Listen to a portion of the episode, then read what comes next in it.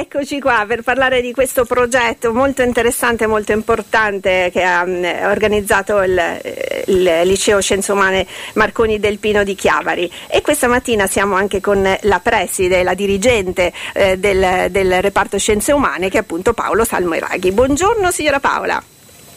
Buongiorno a voi, grazie per l'invito. E ci mancherebbe. Qua i suoi ragazzi pronti, hanno fatto parte insomma dei ragazzi che hanno aderito a questo progetto molto importante e molto interessante, la Giornata contro la violenza di genere. Ma quanto può fare la scuola sull'insegnamento di questi valori importantissimi ai ragazzi e sui ragazzi?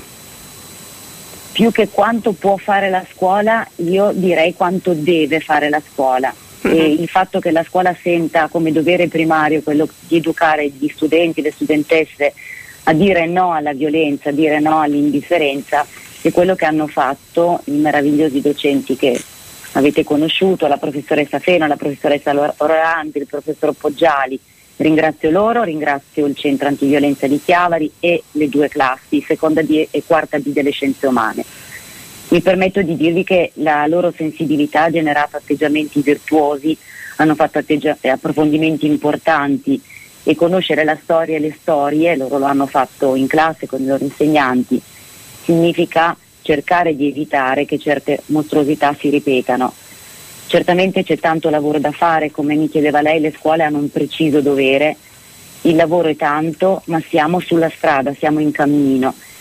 Alla violenza si dice no con iniziative di ampio respiro importanti come quella di cui parlerete a breve, ma anche con piccoli gesti quotidiani. Chiudo dicendovi, ricordando a me e a tutti voi una frase di Asimov: la violenza è l'ultimo rifugio degli incapaci. Grazie anche per essere così attenta appunto anche all'educazione morale dei ragazzi, quindi ringraziamo la dirigente Paola Salmoiraghi e adesso diamo invece spazio ai suoi ragazzi, quindi resti comunque in ascolto. Grazie infinite, buona giornata. Assolutamente sì, grazie, buona giornata. Buona giornata. Eccoci qua, e allora abbiamo i nostri primi due ragazzi qui, Gabriele e Miriam. Siete un po' il portavoce di tutte invece le vostre due classi, siete uno appunto di seconda D, Miriam, e l'altro di quarta B, giusto? No, tutti seconda D, anche Gabriele, perfetto. E allora come è stato partecipare a questo progetto? Questo progetto è stato sicuramente molto interessante e ci ha colpito molto, perché studiando comunque la psicologia ci è molto interessato questo progetto. Certo, poi diciamo che te come maschio stai particolarmente anche tenuto in causa sulla violenza delle donne, ma qua si sta parlando invece in generale di violenza sotto tanti aspetti, vero? Avete parlato non solo quella sulle donne in questo progetto, mi sembra di capire. Sì, con la scuola abbiamo affrontato diversi argomenti sulla violenza, tra cui la violenza psicologica, fisica e anche la violenza economica.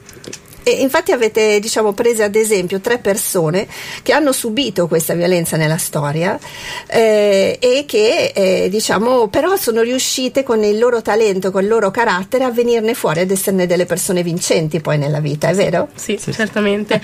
I nostri compagni di quarta hanno affrontato appunto la tematica delle violenze nel tempo, queste 3 figure femminili nel tempo, mentre io e il mio compagno abbiamo affrontato gli argomenti di attualità, quindi abbiamo parlato con delle operatrici del centro violenza di Chiavari e ci hanno spiegato un po' tutta la funzione quando avviene la violenza e come va affrontata. Perché è importante anche capire quando inizia una violenza, forse tante volte si sottovaluta questa cosa, è vero? Invece è importante dai primi segnali.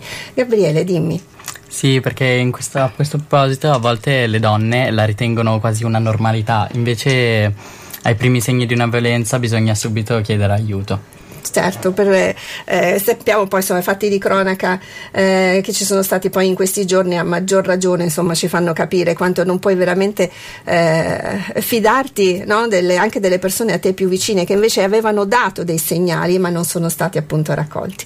Va bene, ma non siamo qua per parlare dei casi di cronaca ma del loro vostro progetto, quindi voi mi avete mandato dei piccoli audio che io quindi manderò legati a delle canzoni. Ecco perché la radio conta anche, perché la musica e delle canzoni e i testi delle canzoni dicono tante cose, giusto? Certo.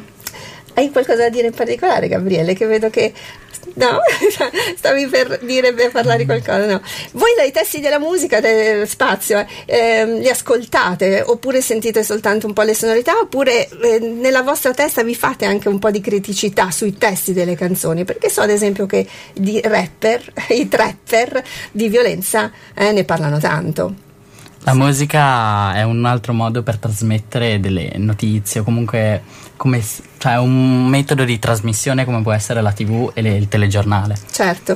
E i trapper si stanno scusando ultimamente, perché sono un po' sotto attacco, dicendo che loro sono un po' come delle fiction nelle loro canzoni, quindi sono cose anche inventate, cose apposta così per divertire. Hai un commento personale in questo senso da poter dire? Cioè, ti piace comunque? Perché ai miei tempi, tanto per farti un'assonanza, guarda, c'era Goldrake, sai, il robot che uccideva i cattivi. Anche lì si parlava, che insegnava la violenza a noi dell'età di quell'epoca. Quindi secondo te una canzone può insegnarti la violenza? Oppure riesci a estrapolare la parte, diciamo, di fiction che ci può essere in un testo? Secondo me, personalmente, riusciamo a estrarre appunto la parte, diciamo, inventata e distinguere il bene tra il male. Anche perché io rimango dell'idea che se una persona, appunto, anche nel testo parla di violenza, può essere che magari dia un messaggio con che tu lo devi cogliere in positivo, esattamente, okay. Perché non credo che una persona vada a scrivere o a parlare di una violenza in modo positivo, o comunque dare un significato che magari le persone percepiscono positivo, come se fosse una cosa giusta. Ok, molto bene, grazie Miriam. Due ragazzi bravissimi, diciamo agli insegnanti che qua ci vuole un bella nota di merito, perché che siano così spigliati in radio non è facile. Va bene, dai, intanto avete già un bel messaggino, bravissimi ragazzi, i prof vi ascoltano con interesse, pensa un po', Va bene, dai, facciamo allora, lanciamo il primo podcast che mi avete mandato, è un post su Sabine Spielrein, si pronuncia così, Spielrein, a cui poi ci sarà a seguito una canzone che avete scelto chiaramente, che è la canzone di Irama, La ragazza dal cuore di latta. Quindi ascoltiamo questo podcast che, se non sbaglio, è stato creato e quindi recitato da Giulia, da Sara e da Alessio. Egregio dottor Freud, ho un caso difficile. Una studentessa russa ventenne ammalata da 6 anni. Primo trauma, verso il 3º/4 anno di vita. Si trattava, così pare, di un fatto di carattere assolutamente pulsionale, accompagnato da una deliziosa sensazione di orrore. Le sarei estremamente grato se volesse comunicarmi in poche parole la sua opinione su questa storia. Carl Gustav Jung. Questa sono io, Sabine Spielrein. Sin da bambina iniziai ad avere delle allucinazioni, assalita da paure notturne con un profondo turbamento di essere strappata con forza dai miei genitori. Crescendo, i miei disturbi peggiorarono. Pare soffrissi di un disturbo considerato da alcuni di tipo schizofrenico, da altri una forma grave di isteria con tratti schizoidi. Fui quindi internata nell'ospedale psichiatrico di fama internazionale Burghölzli. Qui i metodi curativi erano violenti, come docce gelate e la contenzione. Fu il dottor Jung a prendermi in cura, offrendomi un metodo curativo più umano e intimo, così che ci immergemmo in una relazione amorosa, che Carl successivamente sconfessò. Fu per me una grande delusione. Nel 1905 mi iscrissi alla facoltà di medicina dell'Università di Zurigo, diventando psicoterapeuta. Io, ebrea, morì fucilata dai nazisti a Rostov nel 1942.